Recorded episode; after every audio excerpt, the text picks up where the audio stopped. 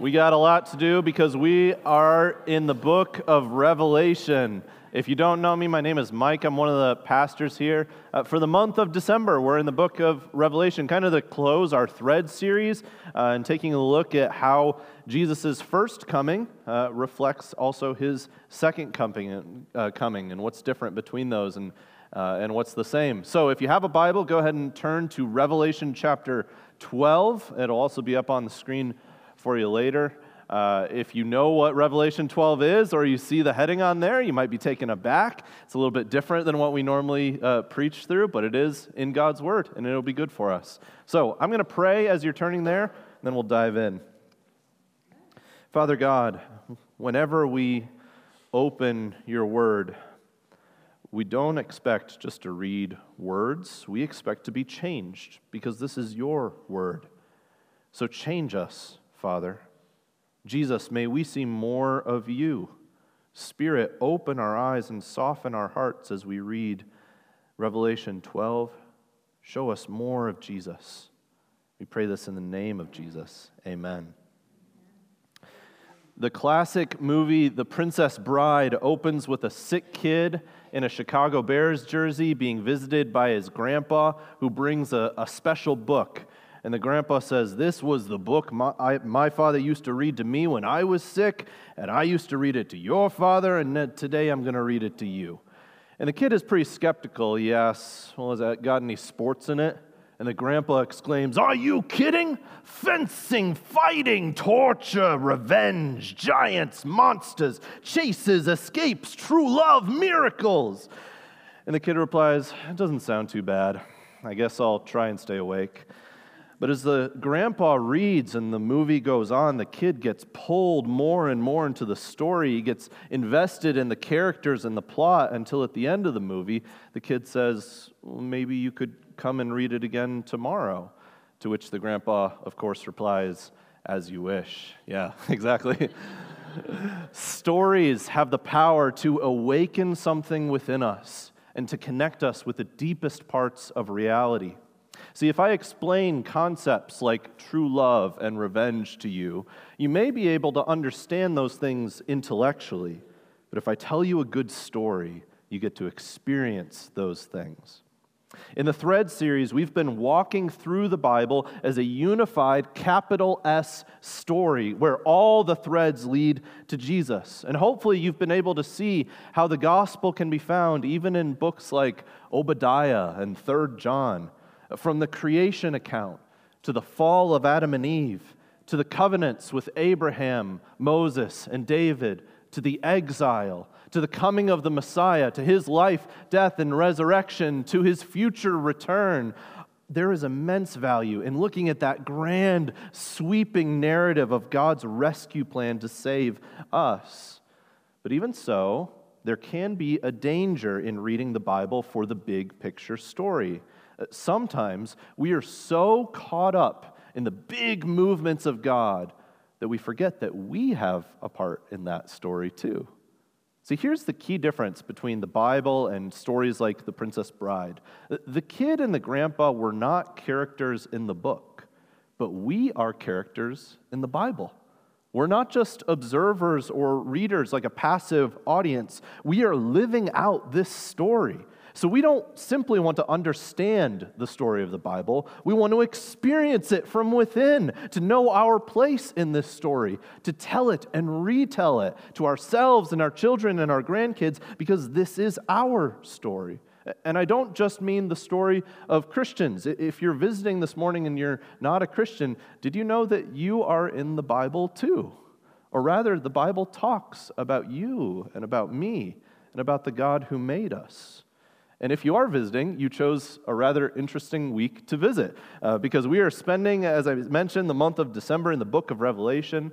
As Kyle mentioned last week, this is the place where all the storylines and threads come together. And in Revelation 12, the Apostle John sees a vision that retells the whole story of the Bible. But this is a story unlike anything you've heard before. This is no children's Bible. This is not bedtime reading. It is bizarre. If I were the grandpa in the movie and you were to ask me, and stars fall, is anything interesting in it, I would say, are you kidding? There's dragons and stars falling and cosmic power, archangels, war, floods, earthquakes, escapes, wrath, victory. If you just glance at the very first verse of Revelation 12, John tells us what kind of story to expect. It says, and a great sign appeared in heaven. A sign, a symbol, a representation. So what we're going to find here is not a sweet little summary of the Bible with simple, clear words. We're going to get thrown into an epic fantasy story with monsters and heroes. So if that is your jam, if you're a fantasy nerd like me, you're going to love this. If you're more the type of person who's like, I just kind of want the Bible to tell me what I need to do exactly, and this might be a little bit more challenging for you, but that's okay. As we're going to see, it's going to mix together themes and images from other parts of the Bible to retell this grand story. And of course, like every part of the Bible, it's going to bring us to Jesus. Now, before we dive in, you might ask yourself, why are we preaching on this passage at Christmas time? It is neither holly nor jolly. But the late Eugene Peterson said this about Revelation 12. This is not the nativity story that we grew up with, but it is the nativity story all the same. So here you won't find shepherds or magi, stables or mangers, but you will find the coming of Jesus. You'll find Jesus' ancient enemy, the serpent from the garden. You'll find tragedy and triumph. And what's more, you will find yourself in this book, in this story. So my hope for this morning is that this text would capture your imagination and give you fresh eyes to see the wonder of the story of the Bible. As we're going through Revelation 12, keep this main question in your mind. What is our story what is our role in the story of the Bible? What is our role? What's our place in the story of the Bible? Revelation 12 has three distinct scenes that we'll take one at a time. First, the delivery room, then the battlefield, and then the chase. All right, let's dive into the story. Revelation 12, starting in verse 1.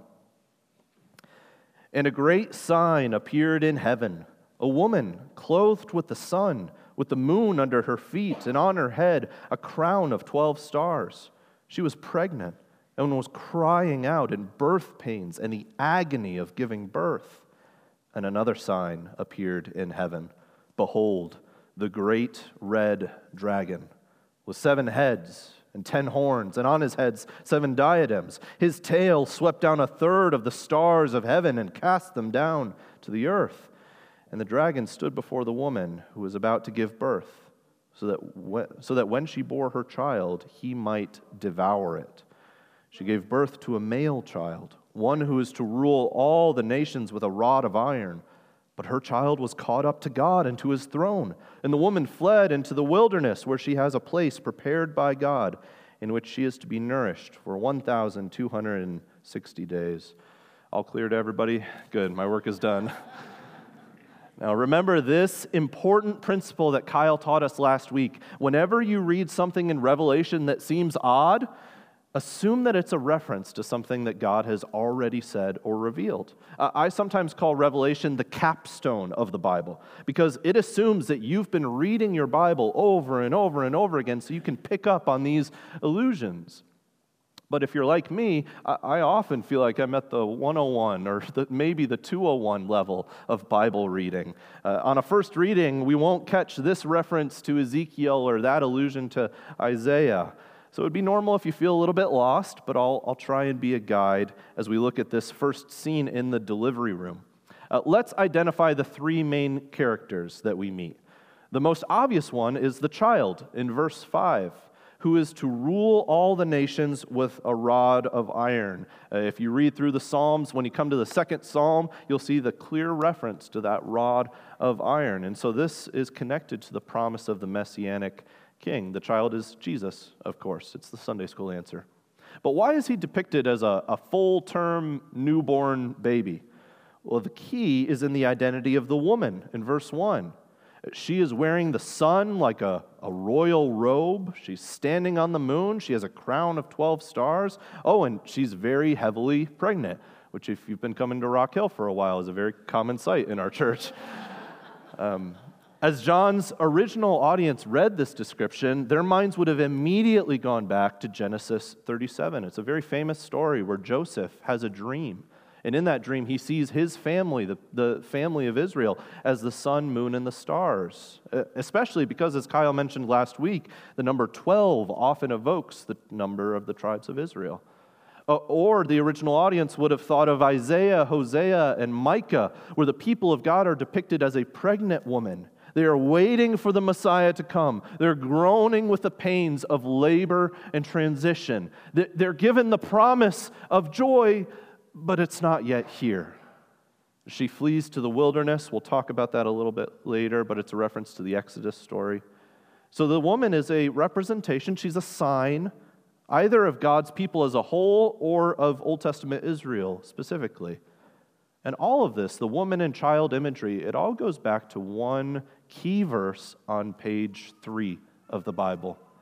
In Genesis 3:15, God makes a promise to the serpent who had deceived Adam and Eve to rebel against God. This is what God says to the serpent: "I will put enmity between you and the woman, between your offspring and her offspring." Catch the child language there.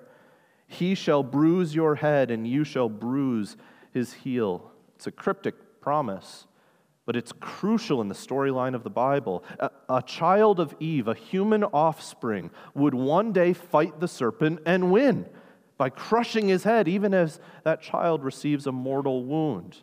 So from that point, for the rest of the Bible, God's people and God's enemy are waiting for that snake crusher to come. It wasn't Cain, Abel, or Seth. Those were the direct descendants of Eve. And so we go, oh, okay, so it's probably not her literal offspring, as though, you know, a direct descendant. But it also wasn't Noah or Abraham or Isaac or Jacob, Joseph, Moses, Joshua, Obed, Jesse, David, Solomon, and it wasn't any of the kings. You keep reading and reading, turning the page, waiting for every time a child is born in the Old Testament, you're wondering, is this him? Is this him? Waiting, waiting, waiting in birth pains and agony for the promised child who would save his people and defeat the enemy. Let's talk about that enemy, the third character in this scene, the dragon in verse 3. "And another sign appeared in heaven. Behold, a great red dragon with 7 heads and 10 horns, and on his head 7 diadems. His tail swept down 1/3 of the stars of heaven and cast them to the earth." We don't have to guess who this is. We're actually given his identity a little bit later in verse 9, so glance down there. "And the great dragon was thrown down, that ancient serpent, who is called the devil and Satan, the deceiver of the whole world."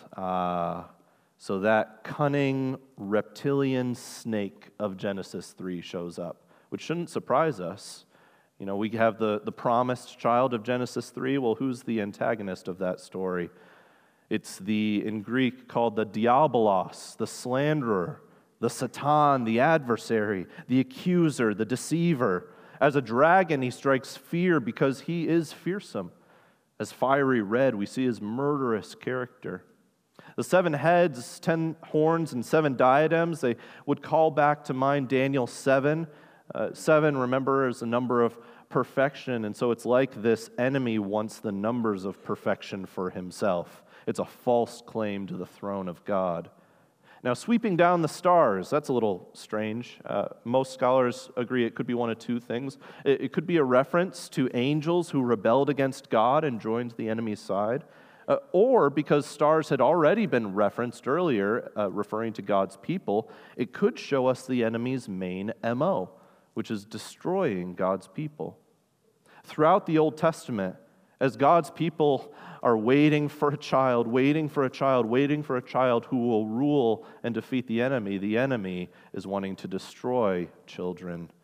The Bible describes him as working behind the murderous intentions of people like Cain, who killed his brother Abel, Pharaoh, who killed a whole generation of baby boys, Saul, who wanted to kill David, Herod, who tried to murder Jesus and then ended up killing all the baby boys in Bethlehem, and so on. This enemy opposes God, he hates God's people, and he wants to destroy the child of promise. Now let's take a step back from all those details and allusions and just look at the big picture of this scene. We're meant to picture a woman about to give birth, which is one of the most wonderful and vulnerable moments of the human existence. I have a picture up here. Melissa needed to have a C-section because the cord was wrapped around Julian's neck. This is a picture I took as they sat me on a bench and told me to wait outside the delivery room while they prepped Melissa, and then they would bring me in. I remember just sitting there being so overwhelmed and pretty amazed, too, at the amount of people that they were able to stuff in that little room. It was maybe the size of the glass room in the back, and just it felt like 4 dozen people were coming in. It was maybe a dozen, with doctors and technicians and nurses and anesthesiologists and all that. And then finally I'm brought in and I'm squeezed next to Melissa. And we're meant to imagine here that in that room also was the powerful, violent, bloodthirsty enemy waiting at the end of the bed with murder in his eyes. As soon as that baby's born, it's gone. And that was the experience of Israel. See, they had that promise, the birth pains. They had the promise of Genesis 3:15, there's going to come a child who will make all things right again. But it's not here yet. It all felt so fragile, so hopeless, so vulnerable. That's the tone at the end of the Old Testament. We've seen human beings, human kings come and fall over and over again. The dragon always seems to win. Is it ever going to come? O come, Emmanuel, and ransom captive Israel that mourns in lonely exile here until the Son of God appears. But then we turn the page and read the first words of the New Testament in Matthew 1:1. The book of the genealogy of Jesus Christ, or Messiah, the son of David, the son of Abraham. Pastor Dean at Chester Park actually knows a woman who grew up Jewish and who was converted to Christianity by this verse. You go, this verse? Really? Why? She had thought the Bible was only for Christians, but she wanted to read it from cover to cover, see what it was all about. As she's reading, she starts in Genesis. She knows the Old Testament, so it's very familiar to her. But when she turns the page and comes to Matthew, when she read that Jesus was called the Christ, the Messiah, that he was a son, a descendant of David and of Abraham, it all clicked for her. He's the one. He's the one we've been waiting for. He completes the story. He fulfills our longings and our promises. And he lived, he died, he rose again, and he ascended to heaven as the unquestionable proof that God keeps his promises. Verse 5, look at it again. She gave birth to a male child, but her child was caught up to God and to his throne. Notice that in this vision, we only see Jesus' birth and his ascension, basically the beginning and the end of his earthly life. This is a technique in the Bible called telescoping, where you give the bookends and then you assume everything in between. So Jesus' birth, his life, his ministry, his death, his resurrection, his ascension, all in one. And through it all, the dragon tried to devour the child, but he couldn't. Foiled for once. He could not prevent Jesus from dying, rising, and ascending to the throne where he belongs. So here's the key point from this scene. In the first advent, Jesus came to fulfill the promises of God's people. God sent a Savior just as he promised, because God keeps his word. That is the joy and the hope of the Christmas season that we remember every year. Now, apocalyptic literature is meant to give us a heavenly perspective on worldly events. So when we see a nativity scene like this one on the side of the stage, maybe you have one or multiple in your home. When we see that scene, when we see a baby born in a dirty manger, when we sing songs to the joyous coming of the incarnate God, John wants us to see that with new Revelation 12 eyes. He wants us to see how God's people have been waiting since the garden, groaning, crying out, vulnerable to a vicious enemy. But this baby would be the decisive turning point in the war between God and those who reject God. And it's that war that John sees next as we look at the next scene. Scene number 2, the battlefield. Let's read starting in verse 7. Now war arose in heaven, Michael and his angels fighting against the dragon. And the dragon and his angels fought back, but he was defeated, and there was no longer any place for them in heaven. And the great dragon was thrown down, that ancient serpent, who is called the devil and Satan, the deceiver of the whole world. He was thrown down to the earth, and his angels were thrown down with him. And I heard a loud voice in heaven saying, "Now the salvation and the power and the kingdom of our God and the authority of his Christ have come. For the accuser of our brothers has been thrown down, who accuses them day and night before our God. And they have conquered him by the blood of the Lamb and by the word of their testimony, for they loved not their lives even unto death. Therefore rejoice, O heavens, and you who dwell in them. But woe to you, O earth and sea, for the devil has come down to you in great wrath, because he knows that his time is short." Now, Kyle mentioned last week that the chronology of Revelation is debated a little bit, to understate it. So some think that these verses look back to the time of Satan's original fall. Others think that it's describing his climactic defeat at the cross and at the empty tomb, while others still think that it's describing the future. Regardless of where you land on that, most everyone agrees on two things. First, the battle between God and this enemy plays out not only in the human realm, but also in the realm of spiritual beings. And then second, the result of this cosmic conflict is that Jesus and his people win. Let's talk about that first point. The battle between God and the enemy plays out not only in the human realm, but also in the realm of spiritual beings. Now, that is often very intriguing for Christians. We're very curious about that. But the reality is that the Bible doesn't give us a mythology proper that explains angels and demons and so on. Now, some Christian traditions have imaginatively filled out that mythology. But in the Bible, spiritual beings are often background characters to the drama that's front and center for us, the drama between God and human beings. Or maybe a better way to say it is that spiritual beings have their own story that we aren't often given access to, except in little glimpses like this. So for example, Michael, the leader of the angels on God's side, is mentioned about half a dozen times in the scriptures, and we don't know much about him. He's actually my namesake. My parents liked the meaning of the name, which is Hebrew for the question, who is like God? It's a rhetorical question. Nobody is like God. But the enemy wants to be like God. John sees the enemy defeated and thrown away from God's presence out of the heavenly realm and down to earth. We'll see the implications of that in a moment. I want to point out one key thing that we learn about this enemy. His primary weapons against human beings are his words.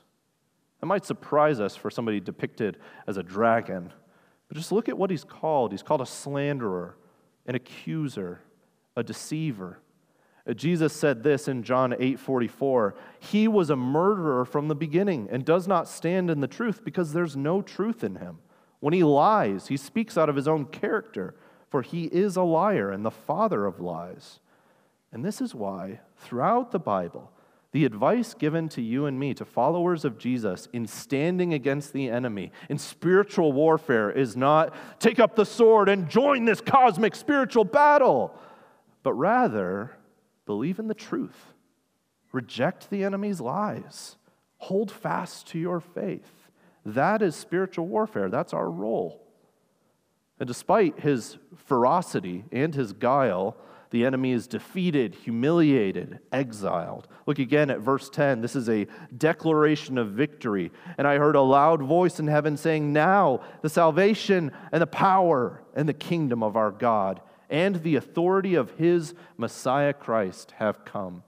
For the accuser of our brothers has been thrown down, who accuses them day and night before our God. And they have conquered him by the blood of the Lamb and by the word of their testimony, for they loved not their lives even unto death.'" God's people, the righteous and victorious through the death and resurrection of Jesus. The critical and the crucial battle is done, and the end of the war is soon to follow. His time is short, it says.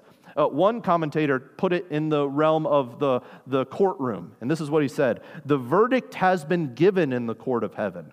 The prosecution case is rejected. The prosecution counsel is silenced. Only the defense counsel remains, Jesus, our advocate. The defendant, you and me, we are declared not guilty. There's no condemnation. And the archangel Michael is simply the bailiff carrying out the eviction order that was secured at the cross. I love that imagery.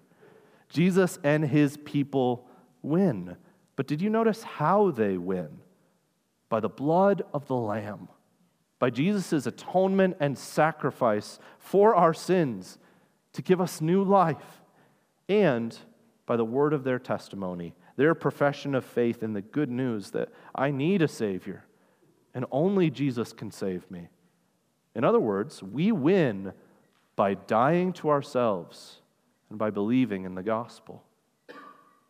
This is a call to stand firm in the face of Satan's accusations by trusting in Christ's blood. He says this about you, but what does Jesus say about you? And it's a call to stand firm in the face of Satan's hostility by witnessing to Christ, even if that means death. He wants to harm you, so what? I have eternal life in the Son. That's the good news. But verse 12 reminds us that this war isn't yet over. It's just now the battlefield has shifted. Verse 12, therefore rejoice, O heavens, and you who dwell in them, but woe to you, O earth and sea, for the devil has come down to you in great wrath, because he knows that his time is short. Our enemy is a defeated foe, but he is in his death throes and is looking to take down anyone that he can. The Apostle Peter describes him as a prowling lion. He's a wounded animal, cornered, angry. And so as we approach this last scene, we're wondering, well, what is this dragon with a mortal wound and a fiery rage going to do? Let's find out as we read the last scene, the chase, starting in verse 13. And when the dragon saw that he had been thrown down to the earth, he pursued the woman who had given birth to the male child. But the woman was given the two wings of the great eagle, so that she might fly from the serpent into the wilderness, to the place where she is to be nourished for a time and times and half a time. The serpent poured water like a river out of his mouth after the woman to sweep her away with a flood. But the earth came to the help of the woman, and the earth opened its mouth and swallowed the river that the dragon had poured from its mouth. Then the dragon became furious with the woman and went off to make war with the rest of her offspring, on those who keep the commandments of God and hold to the testimony of Jesus. And he stood on the sand of the sea. That last line is a reference to the next chapter, but we've got enough to discuss here, I think. This section has a lot of perplexing things in it that I admit I don't fully understand, and yet I think the main point is this. This is a retelling of the Exodus story, and we're meant to see that while the enemy is defeated, but he's alive still, God's people, remember, represented by the woman, we are both persecuted and protected. We are both persecuted and protected. The language of this scene is largely taken from the book of Exodus, where Pharaoh, the oppressor, chased the people of Israel and attempted to corner them against the sea. But God provided safety in dry ground, splitting the waters so that they could walk through it and into the wilderness. But as soon as they walked over the water, the wilderness is also a place of danger. It's a desert with no food or water.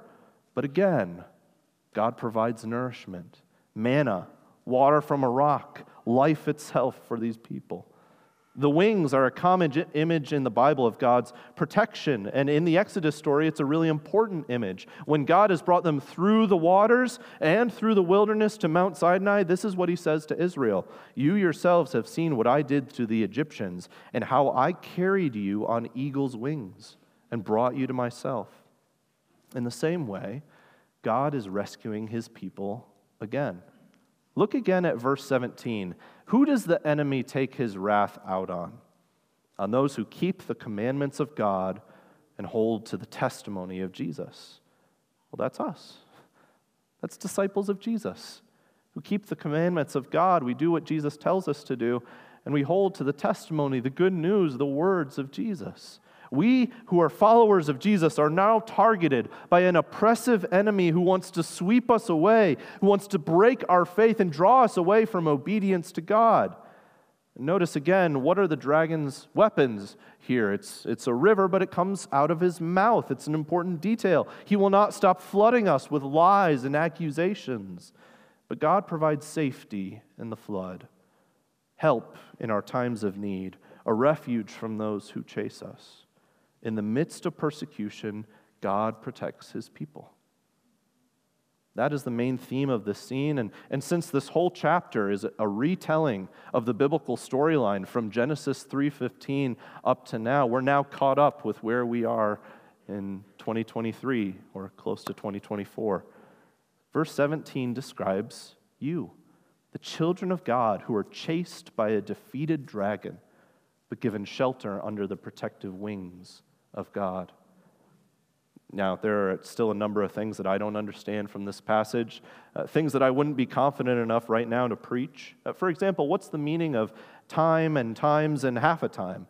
I know that it's a reference to Daniel 7 and 12. I know that most scholars see it as describing a year, 2 years, and half a year, which is 3.5 years, or the 1,260 days that was mentioned earlier. I know that that equals 42 months, and the Israelites wandered in the wilderness for about 42 years. There's probably a connection there. I know all that, but I'm not sure of what it means or signifies yet. I'm also unsure whether the woman represents God's people as a whole or Israel specifically. So is this text promising some kind of special protection for God's people of Israel, the Jewish people, or does it emphasize the continuity of God's people in both Israel and the church? I'm also uncertain about the meaning of the earth swallowing the dragon's flood. I mention all that not to create doubt or uncertainty into you, but to show you that we can allow for, I don't know. Did you know your pastor can say that? Did you know you can say that? In fact, it's the adolescent who stands up and says, I understand everything. I know this. And it's only when we grow up a little bit and we realize, oh, there's a whole lot that I don't know. I'm still learning. Remember what we said early on.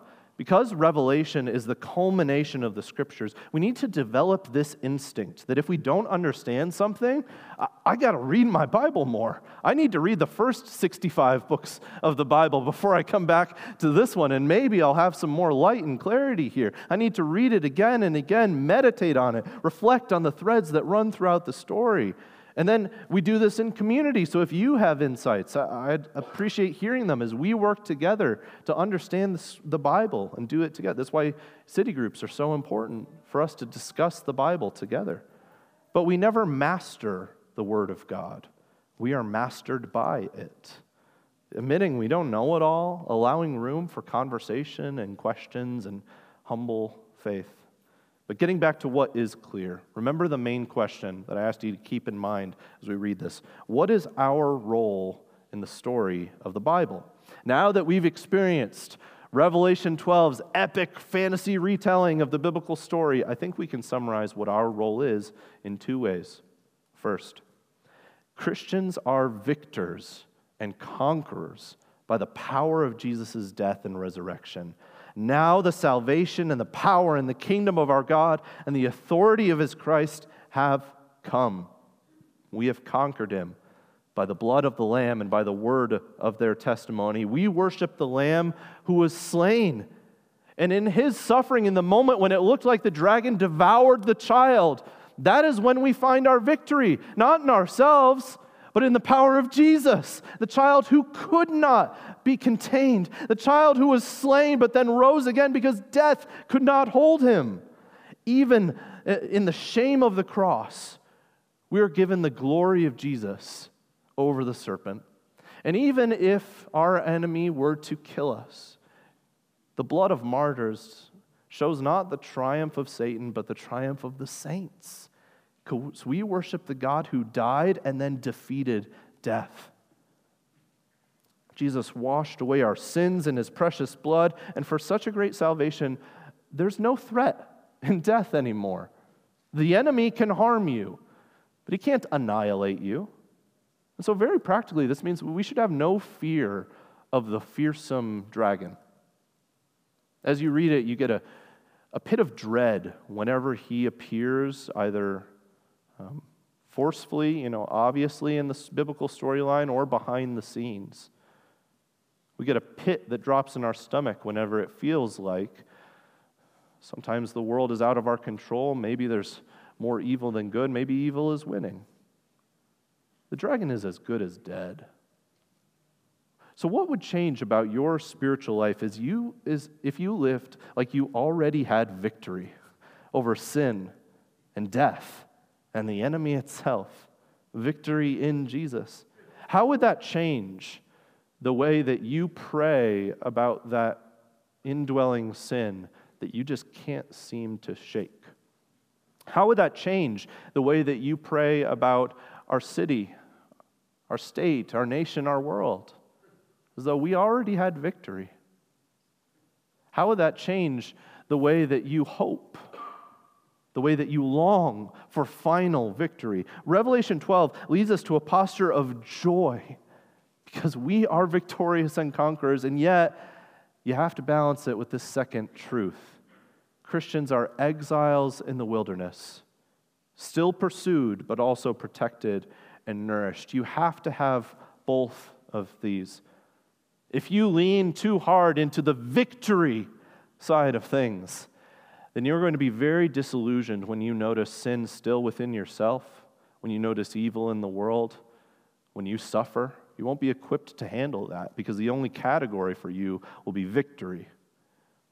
And yet, if you lean too far into the other side, into the exile, into the wandering, into the waiting, into the suffering side of things, then you're underemphasizing the fact that Jesus said on the cross, it is finished. The final victory. You have to be able to read the words of verse 10 and say, yes, I do have victory now, and yet I'm waiting. I'm waiting for the final victory. Let's talk about our identity as exiles. We're going to hit on this theme a whole lot more in the new year as we study the book of First Peter. God's people are a wilderness people. A wandering people, not at home in this hostile world, but also not abandoning this world. The wilderness is a place of danger, especially when we have a mortally wounded and extremely angry dragon in pursuit. And yet throughout the Bible, over and over again, God brings people from their place of comfort and safety and brings them out to the wilderness. Why? Because in that place of danger, we are wholly reliant on God. And we see more His protective and nourishing nature for us, His salvation for us. When we are under attack by the enemy, God will provide for His servants. He is the rescuer. He is the hiding place. He is the one who parted the waters and showed His way of people through them. So, there's a need for sobriety when we think about our world, when we think about the enemy, and yet there's no need for despair. Yes, we're in serious conflict with a serious enemy, and yes, the conflict is still ongoing, but remember that our enemy is a defeated foe, that our salvation is a settled certainty, that our victory is through the blood of Jesus and the gospel. So what do we do with this? What do we do when we're caught in the tension of, I'm a victor and I'm an exile? Verse 17 tells us what to do. We are to keep the commandments of God, and we're to hold to the testimony of Jesus. We're to obey Jesus, and we're to cling to His gospel. To put it bluntly, we're supposed to keep living as a Christian. And if you're not a Christian, I hope you believe in the offer of eternal life in Jesus. You will be saved. You won't have to wander in the wilderness alone, without protection. As Christians, we are called to walk the path of the cross and the power of the resurrection. So let me ask you this, Christian, how do you resist the enemy? There may be kind of grandiose scenes that come to mind. Maybe you've been scarred by watching The Exorcist or something like that, whatever category of demonic. What does it look like to resist the enemy? It's remarkably ordinary. It looks like loving God and loving your neighbor. It looks like forgiving the one who sins against you. It looks like resisting temptation, no matter how alluring and attractive it is. It looks like resisting lies and gossip, because that's the way of our enemy. And instead, speaking truth, because that's the way of Jesus. It looks like giving generously to the poor. It looks like reading the Bible and talking with our Father in prayer. It looks like us rejecting sin, relying on God's Spirit to create fruit in us. It looks like growing as a disciple, as a worshiper, family, servant, witness, prayer, and learner. It looks like declaring, displaying, and delighting in the gospel. Or as Jesus said before he ascended to the throne, "All authority in heaven and on earth has been given to me. Go, therefore, and make disciples of all nations, baptizing them in the name of the Father and of the Son and of the Holy Spirit, teaching them to observe all that I have commanded you. And behold," and here's the protective wing for you, "behold, I am with you always to the end of the age." We are characters in the story of the Bible. Except unlike most characters in most stories, we actually know how it's going to end. Jesus will return. Next week, we're going to look at Revelation 19, where we'll see that this enemy will come to a final end. When the king comes back, he will make all things new. But we are waiting. We are waiting. We are waiting and waiting and waiting for that new creation. We are wandering in the wilderness, but we're sustained by God. So in the first advent, Jesus came to fulfill the promises of God's people. But in the second advent, the risen Jesus will finish our story. Come quickly, Lord Jesus. Will you pray with me? Father God, would you give us eyes to see our place in the story? We are not passive observers. We are in this. And what you call for us is simply to follow Jesus, to do all the things that Christians do, because we have been saved by the good news of Jesus' death and resurrection, and now we follow his words and obey his commands. Father, I pray that you would give us all a sense of victory and a sense of our exile, that you would help us to hold these things in tension, that you would help us to live now and wait for eternity. We pray this in the name of Jesus. Amen.